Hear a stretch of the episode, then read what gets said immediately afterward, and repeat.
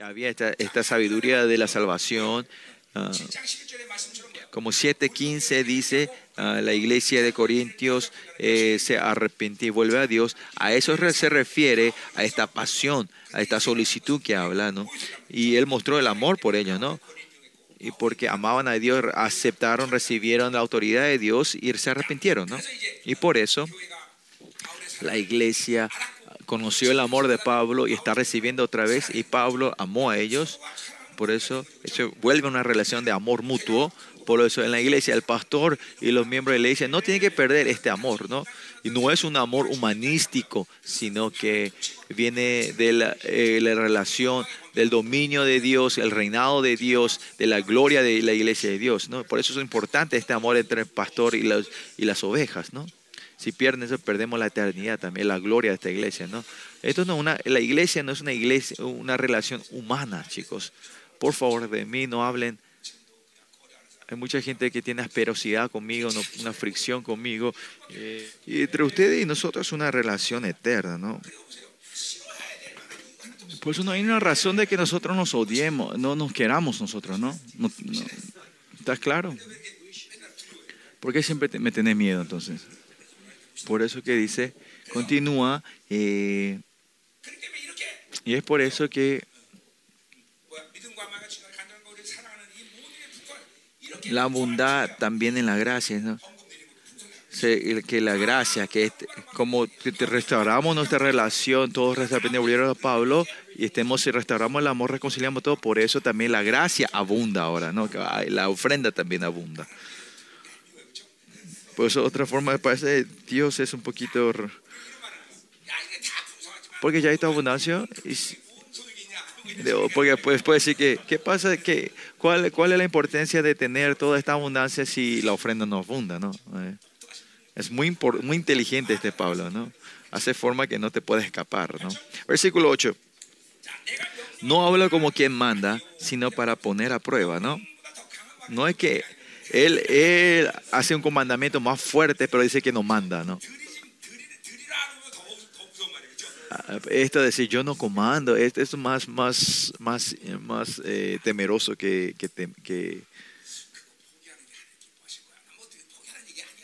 es como decir así, ¿no? Che, Dios le va a agradar que sacrifique eso, pero yo no te estoy diciendo que sacrifique, yo no te estoy mandando, pero me parece, ¿no? Así Pablo está hablando, ¿no? Y Pablo vemos que la parte de la ofrenda, Pablo habla de la perspectiva de ellos, no es para la iglesia, y es para la iglesia de Jerusalén. Claro, esto ocurre, el propósito en sí no está en eso, sino es para la gracia de la persona que da. Es lo primordial para Pablo, ¿no? Por eso si usted continuamente son tacaños delante de Dios, van a haber continua sequía dentro de ustedes. Cortar este vicio de la necesidad es importante, ¿no? Y dar a Dios. No tener 1000, no tener 10.000, los mismos, ¿no? ¿Para qué te estás aferrando de eso? Dios tiene que cortar ese círculo vicioso. Que usted no tiene que caer en eso, ¿no? Y esto no es solo en la ofrenda, en tu trabajo, en tu poder.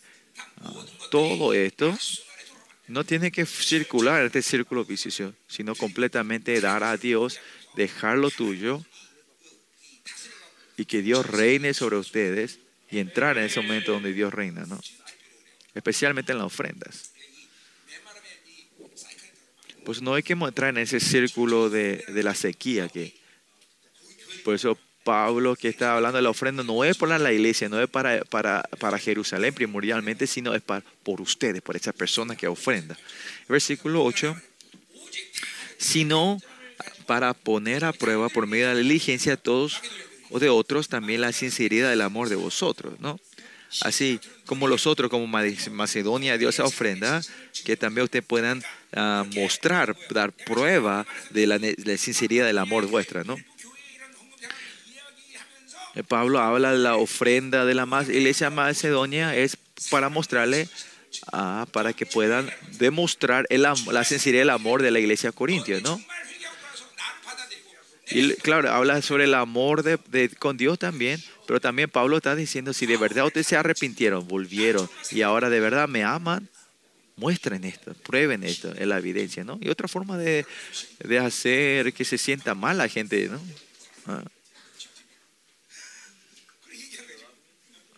Es otra forma de decir, si vos me amás, restauraste mi relación, das tu casa, ¿no?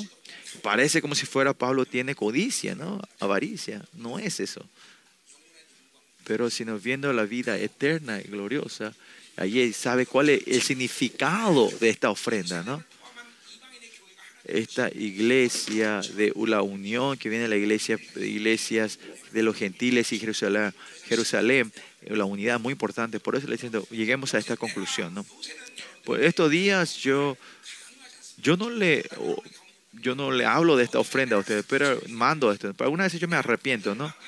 En el comienzo de esta iglesia, cuando planté esta iglesia, pedí mucho, mandé mucho esto. No mandar, sino oraba. De repente yo sabía que Dios le iba a bendecir. Entonces yo le dije, hey, da una ofrenda esta. Y esa temporada era de tiempo así, ¿no? Pero en ese tiempo yo decía mucho de esto, ¿no? Y claramente cuando esa persona daba esa ofrenda y la obra de la bendición de Dios ocurría. Pero estos días no hago porque no tengo, Dios no tengo esa inspiración. O en mi corazón no hace falta que yo diga, ¿no? Y por eso yo algunas veces, ¿será que yo cerré las puertas de esta área, ¿no? O algunas veces, o yo muy humanamente, le conozco muy bien personalmente tu estado financiero, ¿no? Yo, por ejemplo, el hermano Kim acá, yo conozco su vida, ¿no? Pero tengo que ser tenaz y decir así cuál es la voluntad de Dios. Y estos días también yo le dije a unas cuantas gente. Pero no es con cuestión de mandar, sino que usted tiene que estar en la intimidad con el Señor. Ustedes van a saber que Dios, si a dura pena dan tus diezmos.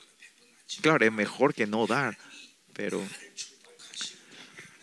si Dios me quiere bendecir, hay una temporada que Dios te quiere bendecir, hay tiempo que Dios te quiere bendecir. Porque Dios no quiere que vos vivas en una vida así. Quiere que rompas estas carnadas, estos ganchos y quiere entrar a una nueva sesión. Y algunas veces tienen que dejar. Y Dios vivió y me hizo vivir así. Cuando tengo esa voluntad de Dios, yo dejo todo atrás. Y no importa en qué iglesia me vaya, en dónde serví, en cada iglesia. Yo, por lo menos una vez, yo daba esa ofrenda grande, ¿no? En la primera iglesia que yo serví, yo me acuerdo, fui uno de los miembros que daba ofrenda mayor que todos, ¿no? Uno de los top que daban la ofrenda, ¿no? Y yo sabía que donde yo vaya, Dios me lleva para bendecir ese lugar y Dios quiere cortar este círculo vicioso de la sequía que viene el enemigo, ¿no?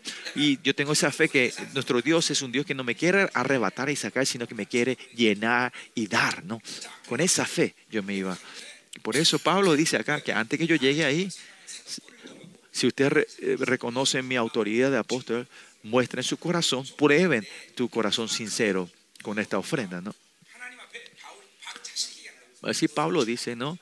Claramente con Valencia, esta ofrenda, esta gracia, Dios te va a repagar, te va a bendecir. Tenía esta confianza, Pablo, ¿no? Esta fe.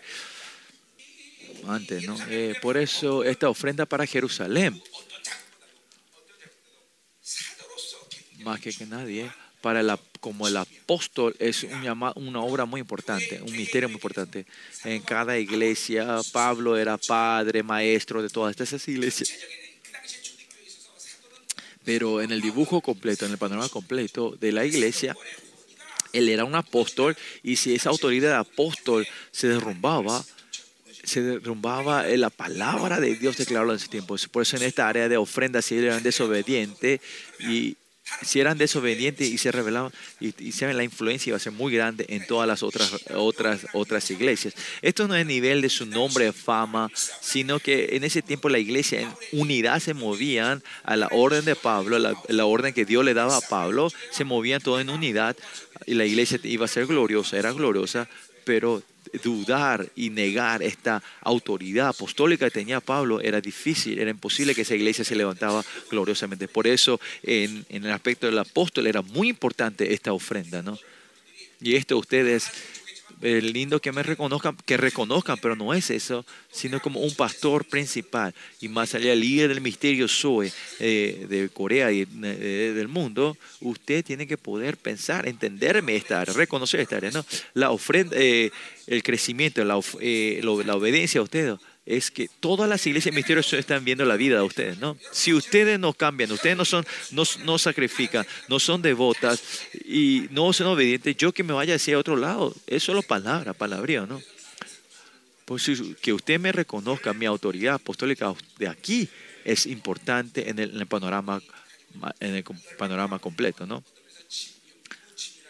Por eso uno de los pesos que tenemos nosotros puede ser que somos representantes de los remanentes, ¿no?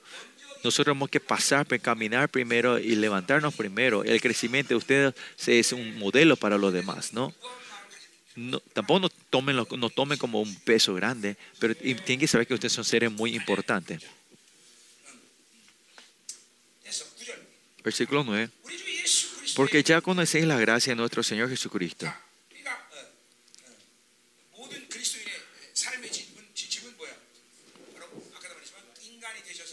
Y todo, la gracia del Señor es la gracia de que el Señor vino a ser humano y sacrificó todo por Dios, ¿no? Por eso la ofrenda es como Jesús sacrificó para ser un hombre y venir a esta tierra. Y nosotros también, nuestro sacrificio también es nuestra ofrenda. Vivir pensando en eso es algo muy digno para los cristianos, ¿no? Y al final la ofrenda no es que das el dinero, sino te das a tu mismo ser. No es dar dinero, sino das a ti mismo.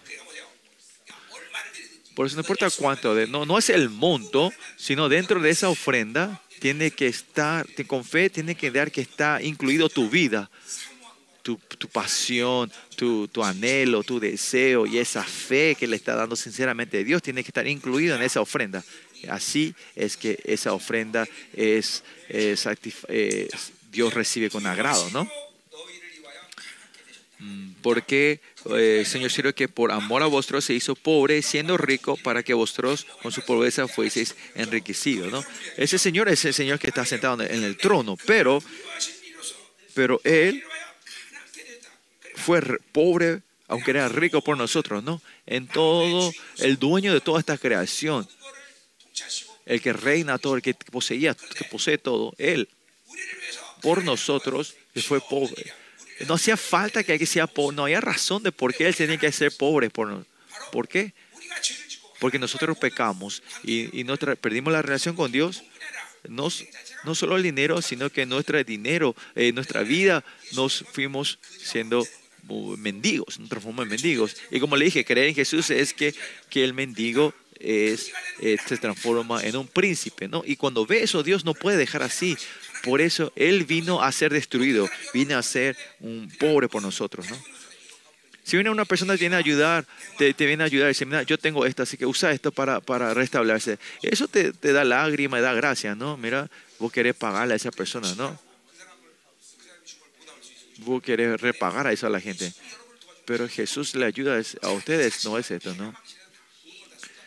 Dios no es que solo dio lo que tenía, sino que Él se sacrifica a sí mismo para poder darte la vida, ¿no?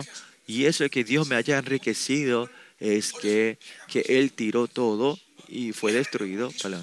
Y ese es el sacrificio, el sacrificio que hizo Jesús por nosotros. Fe y amor. ¿Cuánto es creer en creer, no? Por eso tener esa relación correcta con Dios. De esta área vas a poder arrepentirte. ¿Cuánto puedes darle para que Dios agrade a Dios? No es el monto, no es una relación con Dios, no es cuánto, sino cómo y cuánto sacrificaste para dar al Señor. No es cuánto das, sino cuánto sacrificaste. Eso es lo que agrada al corazón, a Dios, ¿no? A esas ofrendas es agradable a Dios. Esas dos monedas de la vida también fue así, ¿no?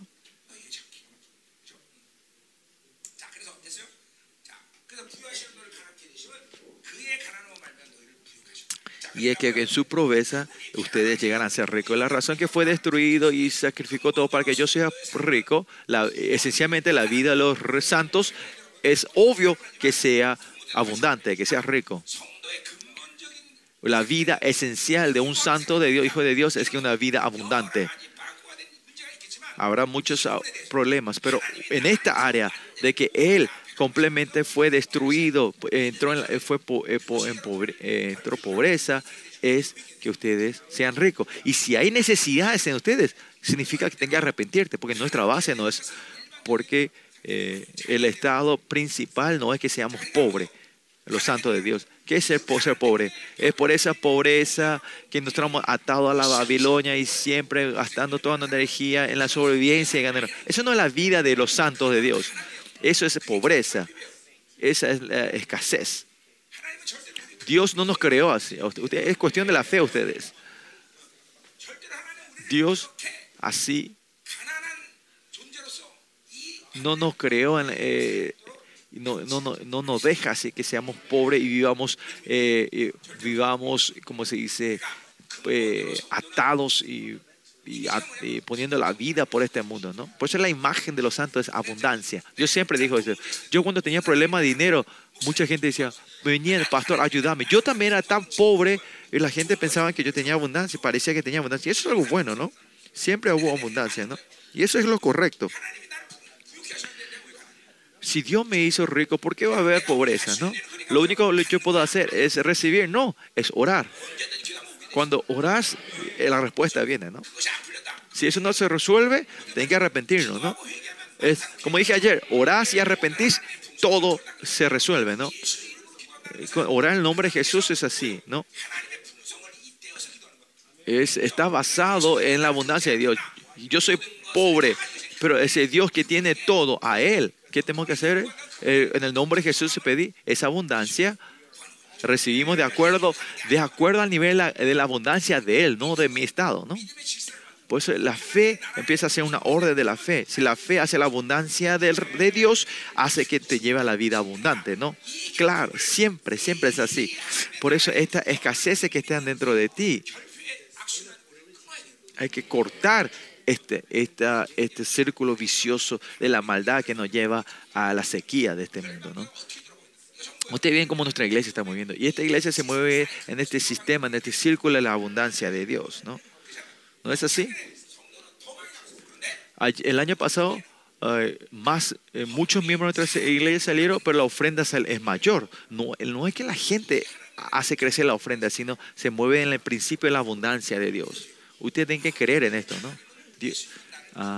Dios me enriquece y Él sacrificó todo para que nosotros tengamos esta abundancia, para que seamos ricos. Vivir tu vida eterna en pobreza está algo mal, ¿no? Están fuera de la orden de Dios. O si no, o tienen ese llamado, ¿no? Esa llamada humilde de que todo el mundo viene a servirlos a ustedes. Si no es así, ustedes están siempre están pobres. Significa, en la orden de la fe se ha roto algo, se ha descompuesto algo. Eso ustedes, hay que restaurar esa orden rota, ¿no? O sea, hay que dar. O sea, hay que hacer una batalla espiritual. Hacer esa batalla. Si hay un agujero, hay que cubrir, ¿no? Bueno, ¿dónde nos quedamos? Versículo 10.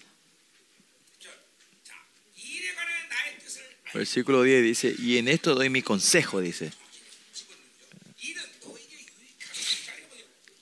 Porque esto os conviene a vosotros. Esta ofrenda dada hoy Jerusalén no es para primordialmente no es para Jerusalén, sino es para ustedes. Ustedes tienen que saber esto, ¿no? Cuando ustedes dan ofrenda, hay mucha gente que dan la ofrenda como si fuera para la iglesia, es para el pastor. No, no es así. Honestamente hablando, cuando ustedes dan ofrenda, si no me dan, yo voy a tener problemas en mi finanza. Sí, voy a tener. No hay. No, Dios es el que me da de comer, no ustedes. No importa en qué método, Dios me va a llenar a mí. Y si yo no tengo esta relación básica con Dios, yo no iba a estar en este ministerio, ¿no? No importa lo que yo haga, fue para Dios. No es, primeramente es para ustedes. Eso, primordialmente, como vimos hoy, en ese círculo de la abundancia de Dios, que usted puede entrar en esa abundancia, riqueza de Dios, es que hace activar, es tu ofrenda, ¿no? Que este círculo de que Él fue pobre para que yo sea rico empieza a moverse entre ustedes, ¿no? Así como digamos la semilla, usted da la semilla y este da el fruto. Usted la ofrenda no es para el pastor, no es para la iglesia, sino es para ustedes. Ustedes tienen que saber eso, ¿no?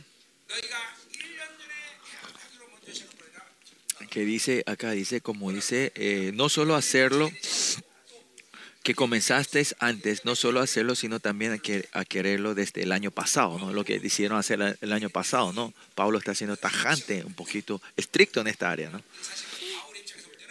En la perspectiva de Pablo, no le gusta tanto esa ofrenda que...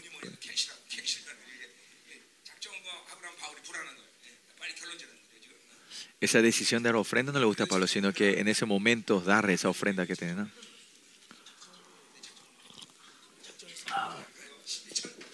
Bueno, versículo 11 dice, ahora pues lleva también a todo a cabo el hacerlo para que como estuvisteis pronto a querer, así también lo estéis en cumplir conforme a lo que tengáis. La iglesia, el nivel de la fe en Macedonia y Corintios era diferente, ¿no? A Macedonia ellos daban más de su fuerza, pero a Corintios les decía, dan de acuerdo a tu voluntad, ¿no? De acuerdo a lo que puedan, ¿no?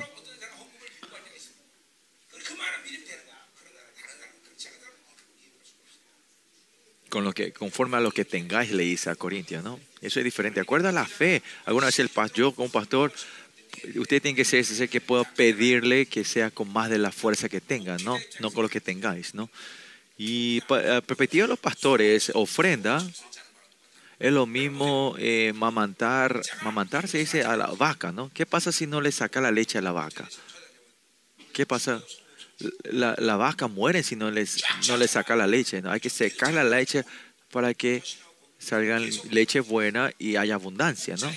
Y lo mismo para los pastores, la ofrenda de las ovejas es lo mismo de sacarle la leche a la vaca, ¿no?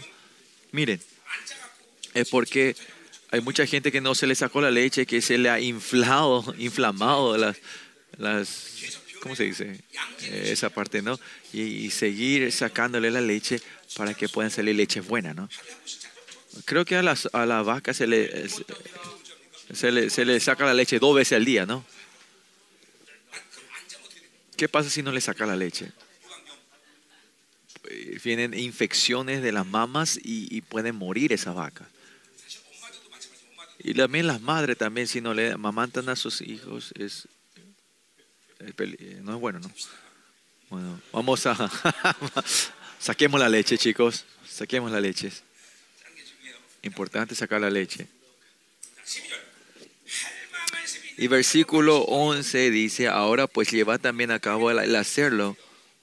Es diferente el tono contra la Macedonia. Ese sí tienen, ese sí, ¿no? De acuerdo a su voluntad, ¿no? Versículo 12, porque si primero hay la voluntad, o sea, de acuerdo a tu voluntad dispuesta a hagan esto, ¿no? Y versículo 13 dice, porque no digo esto para que haya para vosotros holgura y para vosotros estrechez, ¿no?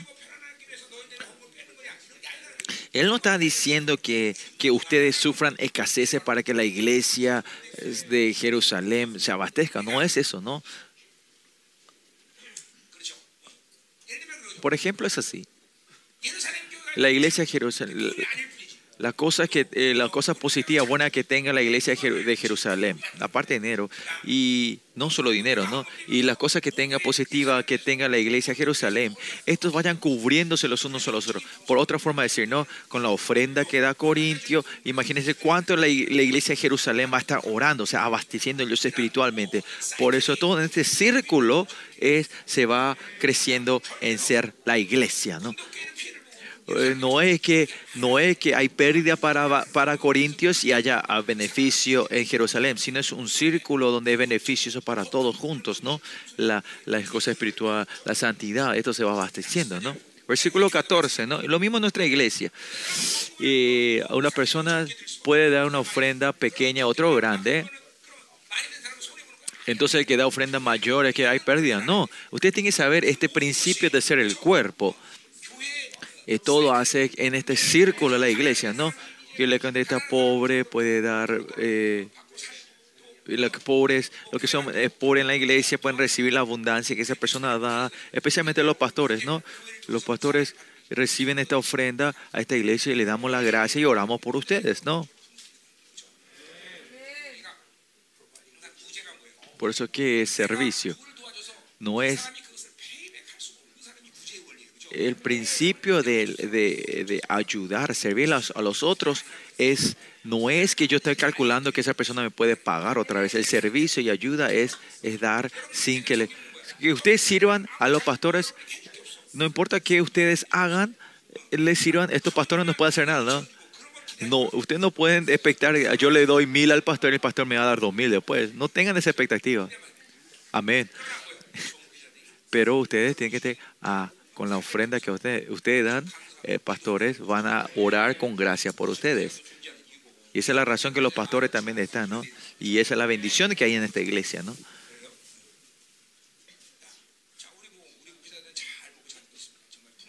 Los pastores están comiendo y viviendo bien la abundancia. Y por eso estos pastores harán orar mucho por ustedes, ¿no? Y avísenme si ustedes no son bendecidos, voy a ir matando uno a uno a estos pastores asociados. Versículo 14. Dice que, sino que para que en este tiempo con igualdad la abundancia vuestra supla la escasez de ellos, para que también la abundancia de ellos supla la necesidad vuestra, para que haya igualdad, ¿no? Habrá esa honra, poder, gloria que hay en la abundancia en Jerusalén y que fluya a Corintios, y Corintios dando su ofrenda y ese amor ellos reciban y haya esta circulación, ¿no? Sea lo que sea, lo que nosotros hacemos es la iglesia, en relación con Dios y en relación con la iglesia, el cuerpo, ¿no? Es una relación de igualdad, ¿no? Por eso la iglesia primitiva, que todos daban su herencia y de los apóstoles, era esto, que no es mío, es por eso de Dios, y le daba a Dios. Y por eso ese se empobrecía. No, todos vivían en la riqueza de Dios. Ahora cuando pasa el tiempo, la iglesia, vamos a entrar en ese tiempo, ¿no? Cada uno de ustedes va a tener un tiempo que no van a poder vivir de tu esfuerzo. Y dentro de esta iglesia, de ahí nos vamos a mover todos juntos. Claramente. Y estamos siendo entrenados así, estamos viviendo así.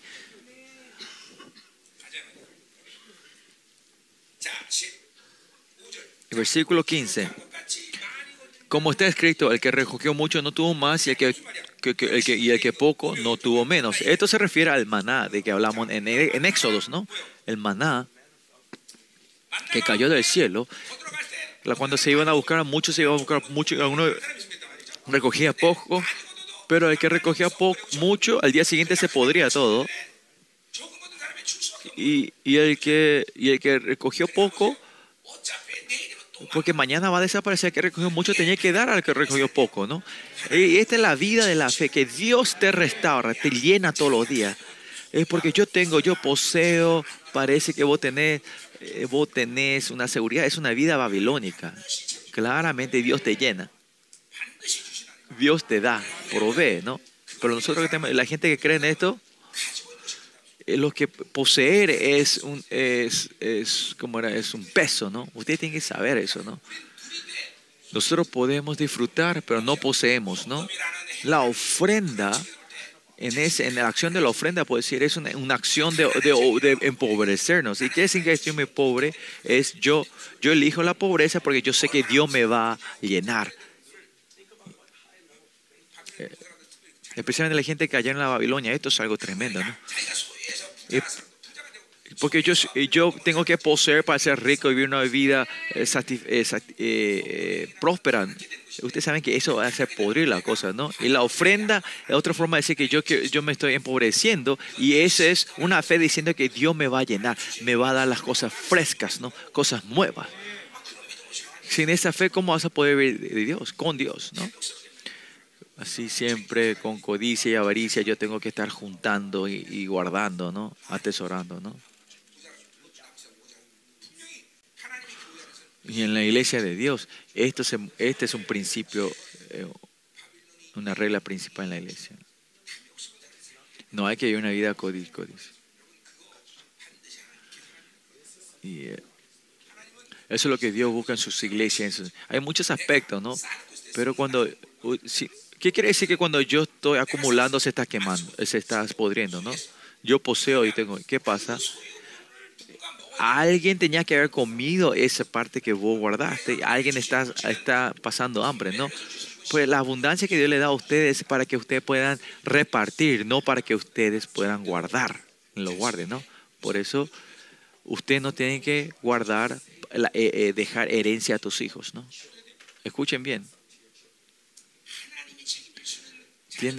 Tiene que hacer que tus hijos sean los hijos, que Dios sea responsable de tus hijos, no que vos seas responsable de tus hijos. Claramente Dios, todo lo que Dios mediante mí, lo que Dios me da a mí es para que yo haya fluir. Este tiene que ser el principio de tu Dios. ¿Qué significa cuando yo guardo, se pudre? Significa que alguien está en dolor y alguien no está pudiendo comer, que alguien se está empobreciendo. Por eso claramente tenemos que hacer fluir nosotros. No le gusta, se están aburriendo porque estoy hablando de la ofrenda. Pero esto es algo muy importante. Estoy hablando del principio de la gracia, ¿no? Ya estamos terminando. Ya no hay mucho que decir, ¿no?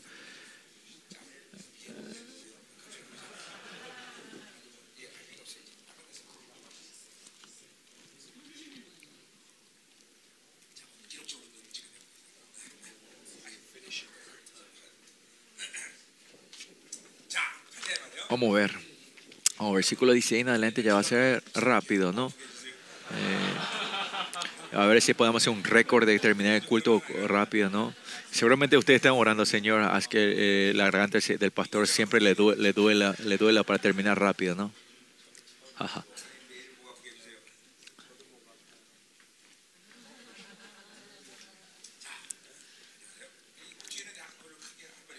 No hay mucho que compartir del versículo 16 hasta el final. 16 al 24 es el evento que manda a Tito y a los hermanos a Corintios a recibir esta ofrenda. Versículo 16 dice, pero gracias a Dios que puso en el corazón de Tito la misma solicitud por vosotros. Tito es el que tenía el corazón de Dios y tenía el propósito igual, por eso he mandado a Tito. Y Tito fue el que llevó la carta de la lágrima y resolvió todo el problema ahí, ¿no? Y por eso quiere mandar a Tito otra vez. Versículo 17 dice, pues a la verdad recibió la exhortación, pero estando también muy solícito por su propia voluntad, partió para ir a vosotros, ¿no? Que tenía una propia voluntad, entusiasmo y voluntad, ¿no? O sea, primeramente, Tito fue voluntario y con entusiasmo le mandó. Y Pablo le mandó, ¿no? Por eso el misterio no está en el mandamiento, sino que está basado en la voluntad. En la voluntad propia. Lo mismo en la ofrenda, en el misterio, todo. Es, den eso. Y la razón que nosotros tenemos en nuestra caja ofrenda ahí atrás, y no hacer pasar la canasta es porque ustedes den con voluntad propia, ¿no? ¿No es así? Porque si pasa la canasta, ustedes sí o sí parece que tienen que dar, ¿no?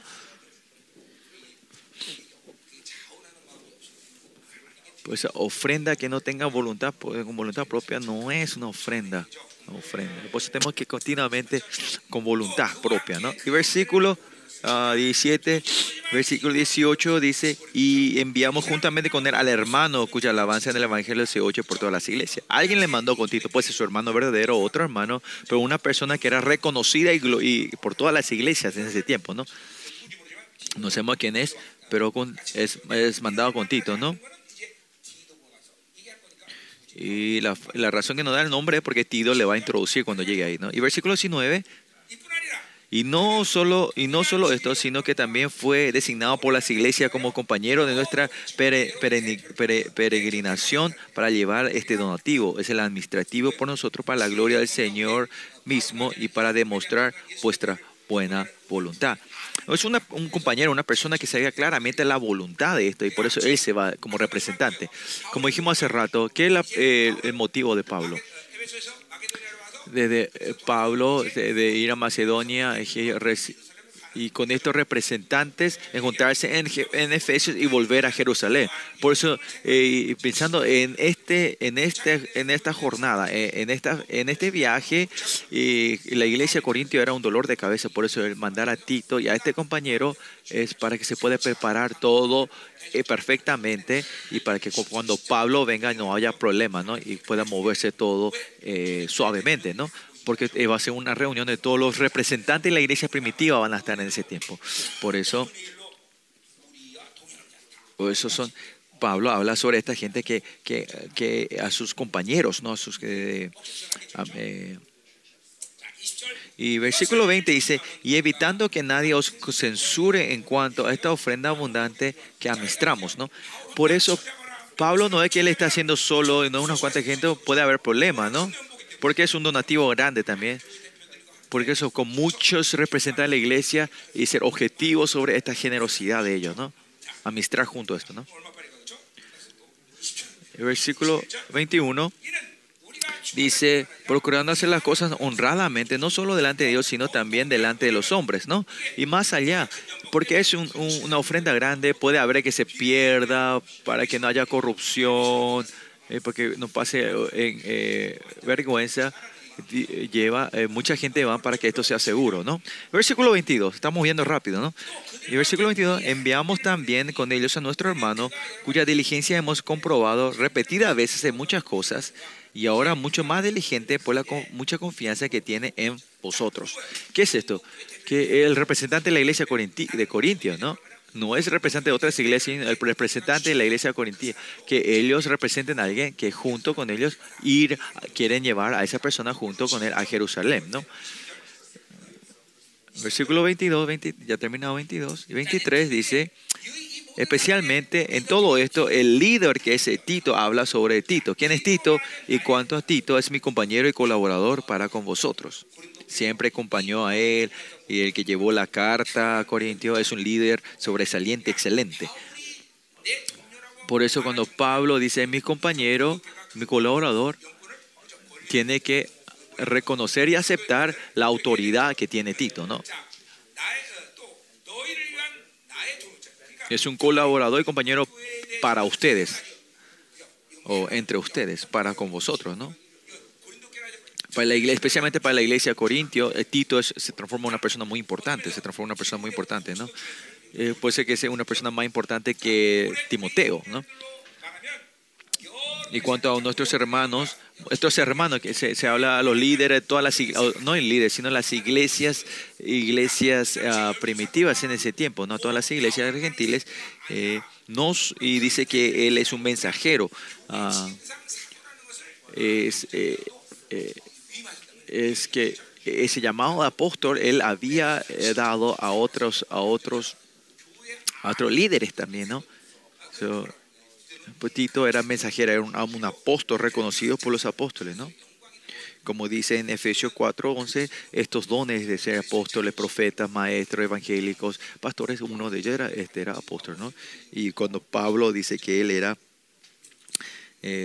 una honra, gloria de Cristo. Imagínense cuán grande es esa persona, ¿no? Imagínense, usted crece en la fe y yo diga, levantamos estas iglesias hermanas que vamos a levantar.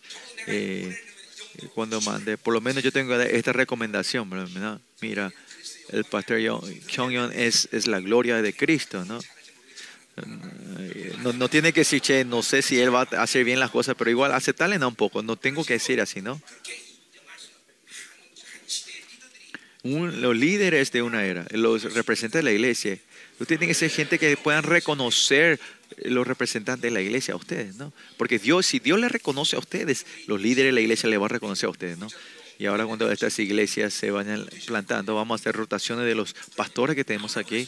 No podemos mandar a cualquiera, ¿no? Ahí entonces puedo mandar a un pastor solo, y ministros también, no sé qué va a pasar. Algunos ministras también quieren mandar junto a esos pastores.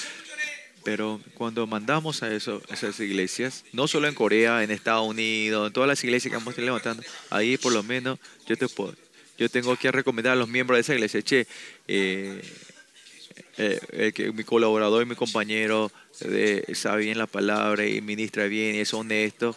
Esta persona es la gloria de Cristo, y mandarte, Y así tengo que mandarle, no decir, che, discúlpame, no hay gente, pero che, el que un poquito sirve es este, ¿no? Así no tengo que decir de ustedes, ¿no?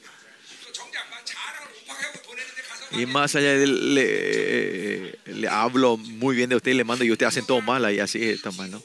Por eso que un líder que así hable bien de Tito es una persona que así él puede confiar en él. Ustedes tienen que ser una relación entre nosotros y ustedes, ¿no? Que tener esta confianza entre ustedes, de ustedes, y poder llevarlo al ministerio, ¿no? Y este ser la iglesia. Y esta relación con Dios, la confianza. Y tenemos que tener esta confianza con los unos a los otros, ¿no? Y esta confianza es la relación entre Dios y la iglesia y tu espiritualidad. Por eso, si tienes una relación con Dios, no hay forma que no lleven esta espiritual correctamente, ¿no? Esto, todo esto, esta recomendación, este reconocimiento, esta relación tiene, es muy importante más en la iglesia que en cualquier otro lado. Que nuestros santos, mandarles a otro lugar. Y en vez de mí, ir y ministrar en vez de mí. Todo esto tiene que ser algo fácil para mí hacer, ¿no? Por ejemplo, vamos a ir a Malasia, a África. Aunque yo no me vaya, de verdad, que ustedes pueden hacer que Dios obre mayor de la cosa, haga mayor, aunque yo no me vaya y ustedes vayan, ¿no? Que ustedes hagan una cosa mayor ahí. Y esto es algo muy importante, ¿no?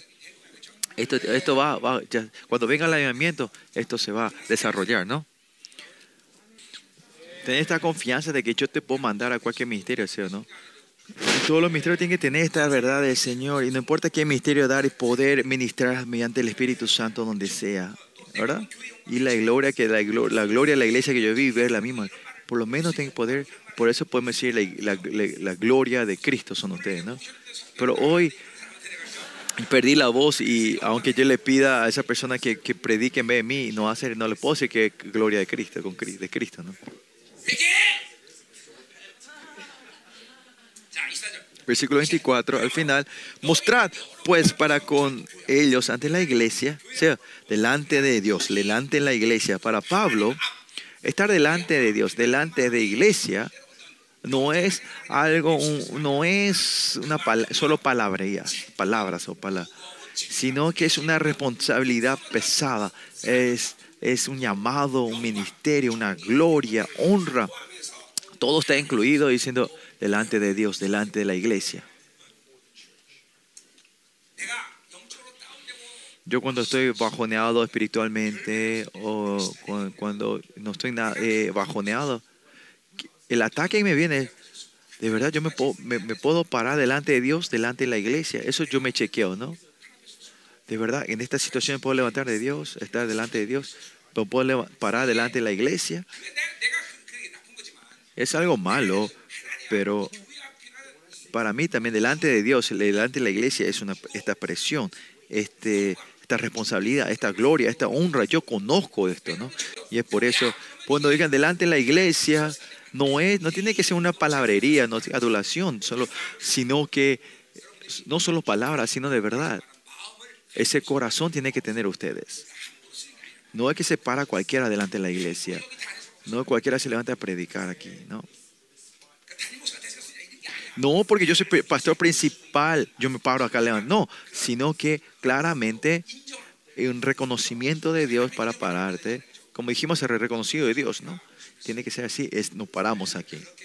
Y cuando esto ocurre, la iglesia entra en la glorificación. No hay que tomar ligeramente esta posición, este lugar. En nuestra iglesia todos se suben acá arriba, ¿no? No porque usted cualquiera se sube acá, no es un lugar ligero.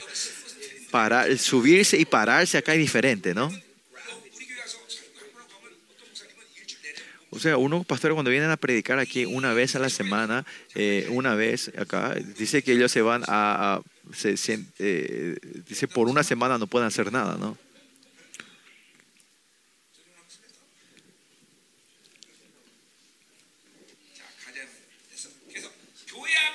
Por eso, delante de la iglesia, ante la iglesia, mostramos la prueba de vuestro amor y nuestro gloriarnos respecto de vosotros, ¿no? Pues delante de la iglesia. ¿Qué quiere decir? Den la ofrenda. den la ofrenda, que ustedes sean mi orgullo. Yo le estoy diciendo a la gente, miren, la iglesia corintia es esto, y para poder mostrarle este testimonio y la prueba de la gloria que hablé de ustedes, ¿no? ¿Qué es esto? ¿Ah? Que si no das, vamos a pasar vergüenza todos juntos, ¿no? Eso es lo que está diciendo, ¿no? Vamos a orar. Terminamos rápido, ¿no? No oren para que me duela más la garganta, ¿no? O como dije hace rato, porque yo soy pobre, yo puedo dar, y porque soy pobre tengo que guardar, ser tacaño. No, eso no es la forma de vivir con Dios. Y todo esto es cuestión de la fe, tu monto de la fe. Es el monto de tu espiritualidad. Sea cuando sea, si Dios te dice dar, poder dar. Tener esa relación con Él, ¿no?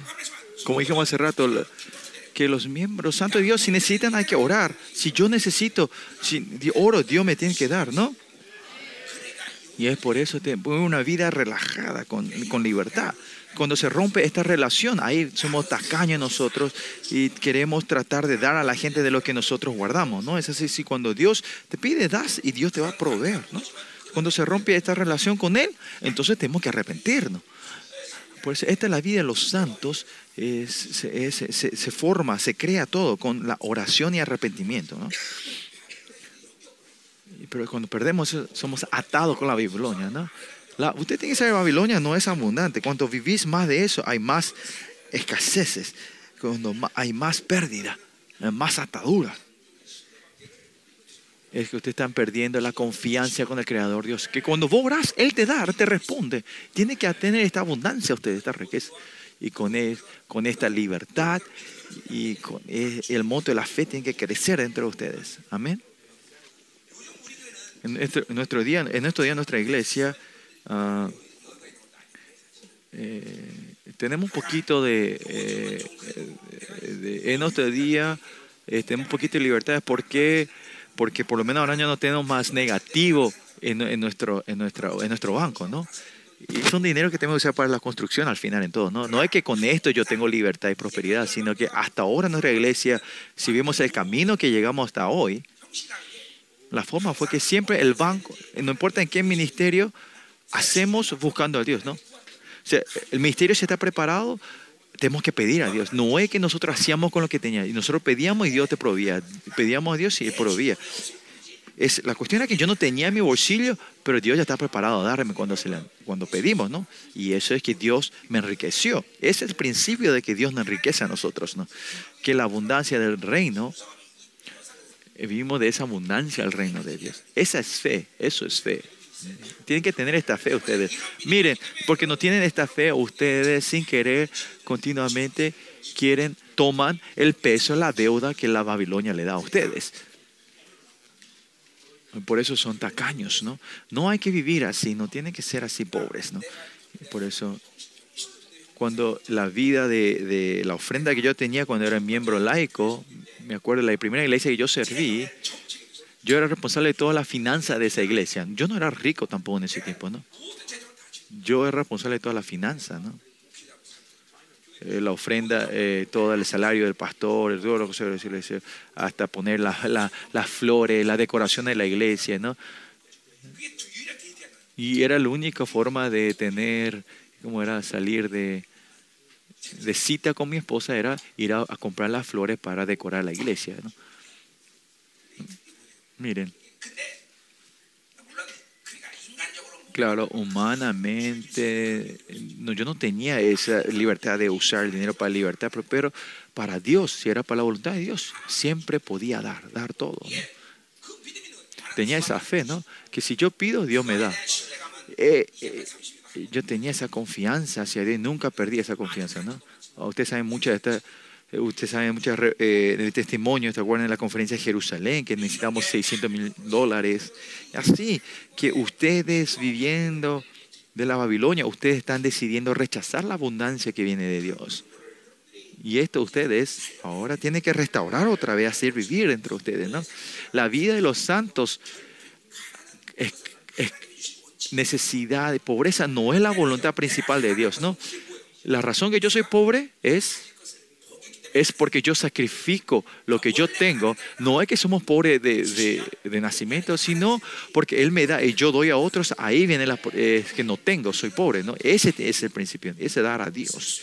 Poder dar a Dios. Si tenés la libertad de poder usar por Dios todo lo que tenés.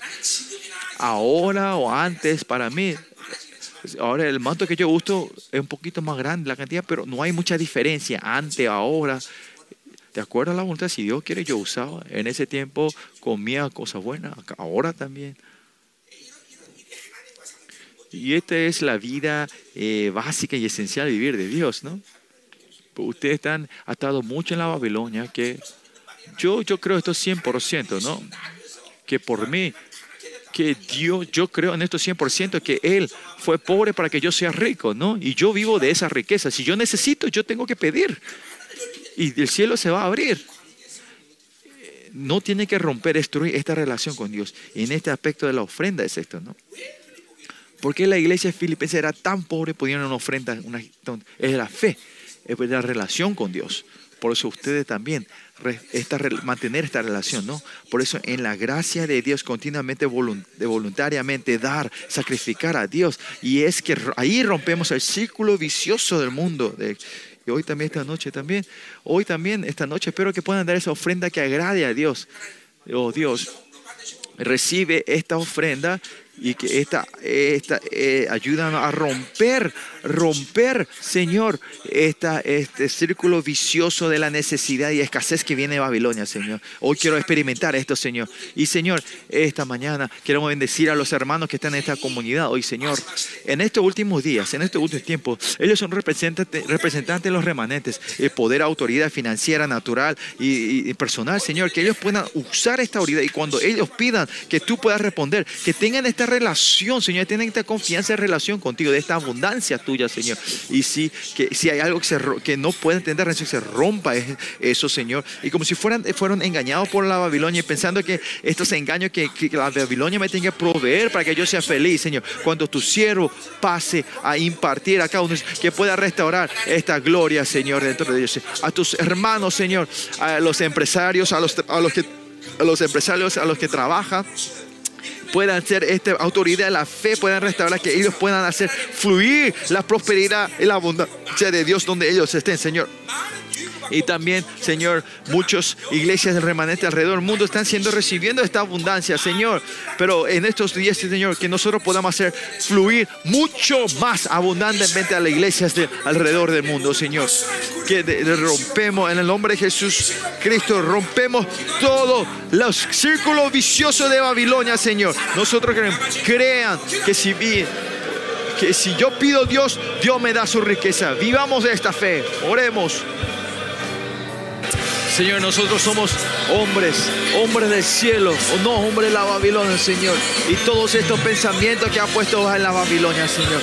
Todos estos pensamientos, estos estándares que la Babilonia ha puesto en nuestra mente, Señor. Destrúyelos, Señor.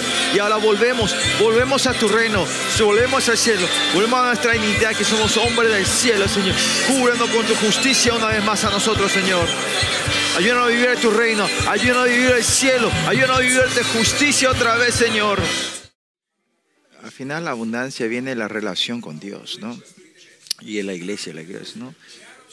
Y Dios derrama todo lo necesario por la iglesia. Por eso en este tiempo que cuando ustedes piden a Dios, Él responde. Este tiene que ser dentro de la perspectiva de Dios y la iglesia, ¿no? No es algo individual, sino que digo el dibujo completo de la iglesia. Es importante ser la iglesia por eso. Si perdemos este concepto de ser cuerpo, caemos en esa. Usted no tiene que decir, yo tengo la abundancia y rico porque soy bien en el mundo. No, eso no te puede garantizar nada. Pero el Dios, que es el dueño de toda esta creación y de su iglesia, es esa abundancia garantizada por Dios, ¿no? Porque si vos pedís, Dios te va a responder, te va a dar. En toda esta relación, siempre mantener esa gracia. Por eso la ofrenda es el que mantiene esa gracia, ¿no? Por eso también nosotros, hermanos, hay que pelear. Cortemos toda esa escasez que viene de la Babilonia, sino tener la libertad, poder y la riqueza de la gloria que viene de Dios, Señor. Señor, todas las escaseces de la Babilonia se rompe todo en nombre de Jesús, Señor. Y en esta hora, Señor, en el momento que oramos, que Dios responde, que nos da, Señor, a eso podemos responder. Saber que somos la iglesia, que tú eres la cabeza, Señor, y creer en esta abundancia. Oremos juntos.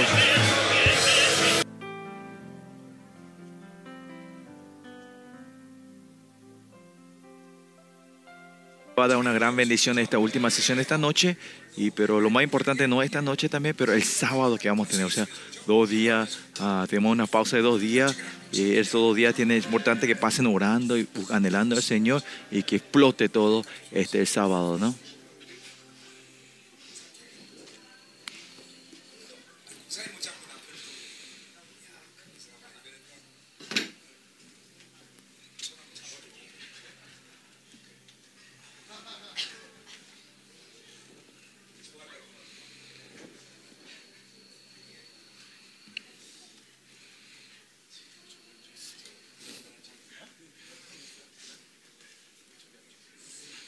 Bueno, amén. Hoy, este mensaje de la ofrenda es muy importante, ¿no? Usted tiene que ser una persona que continuamente puede dar esta abundancia, hacer fluir esta abundancia, ¿no? Para reinar el gobierno, ¿no? Mire, Roma gobernó sobre toda la tierra, ¿no? ¿Saben cuánto dinero ellos gastaban? No, es mucho más de las finanzas que usa ahora el gobierno de Estados Unidos, ¿no? Por eso que la iglesia tiene la autoridad de reinar sobre toda la creación. Por eso esta iglesia, para que se mueva, ¿saben cuánta escala tremenda Dios nos da ese? Y estamos usando también, ahora adelante en estos últimos días. La iglesia tiene que tener esa escala de poder salvar a una nación entera, ¿no? Especialmente nuestros empresarios también, que tu escala pueden engrandecer, por lo menos al nivel mío o mayor que el mío, ¿no?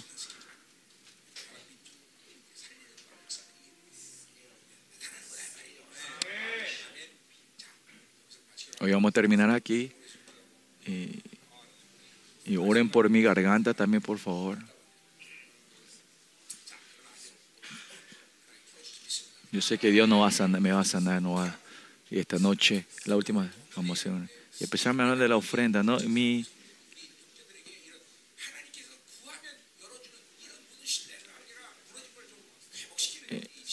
Y va a ser un tiempo que esa confianza que ustedes tenían hacia Dios, esa fe de que si yo pido a Dios, Dios me va a dar, esa confianza que se ha roto, creo que Dios quiere renovar esto.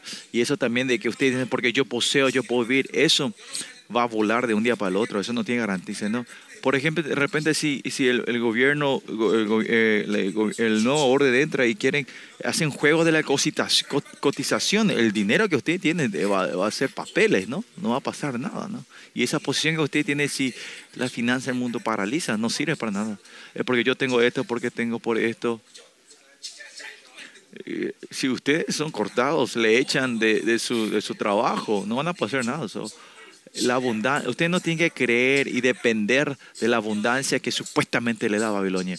Va a venir un tiempo que van a sufrir ustedes. Solo la única vida y abundancia y responsable y garantiza es nuestro Señor. Por eso miren, en su último día, cuando venga la tribulación, va a haber esa obra el milagro de alimentar a los 5,000 otra vez. Va a venir el maná. ¿Qué tenemos que esperar? ¿Qué tenemos que prepararnos para ese día? Es fe. Y tener una relación clara con Dios. Y que cuando oramos, Dios pueda abrir y cerrar la puerta cuando se le tenga. No menosprecie a nuestro Dios.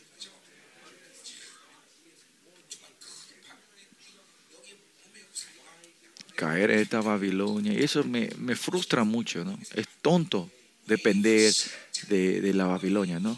A este creador Dios. Es nuestro creador Dios viviente que tiene todo. No vivir de Él. Y Él es responsable de todo. Amén. Esta noche va a haber una gran bendición, ¿no? Señor, que cuando tengan restaurar esta fe, la confianza hacia ti, que cuando ellos oran, tú los escuches, Señor. Que en la sangre de Cristo salgan todas estas escaseces y mentiras. Vamos a dar la gloria al Señor y terminamos hoy aquí. Nos vemos esta noche.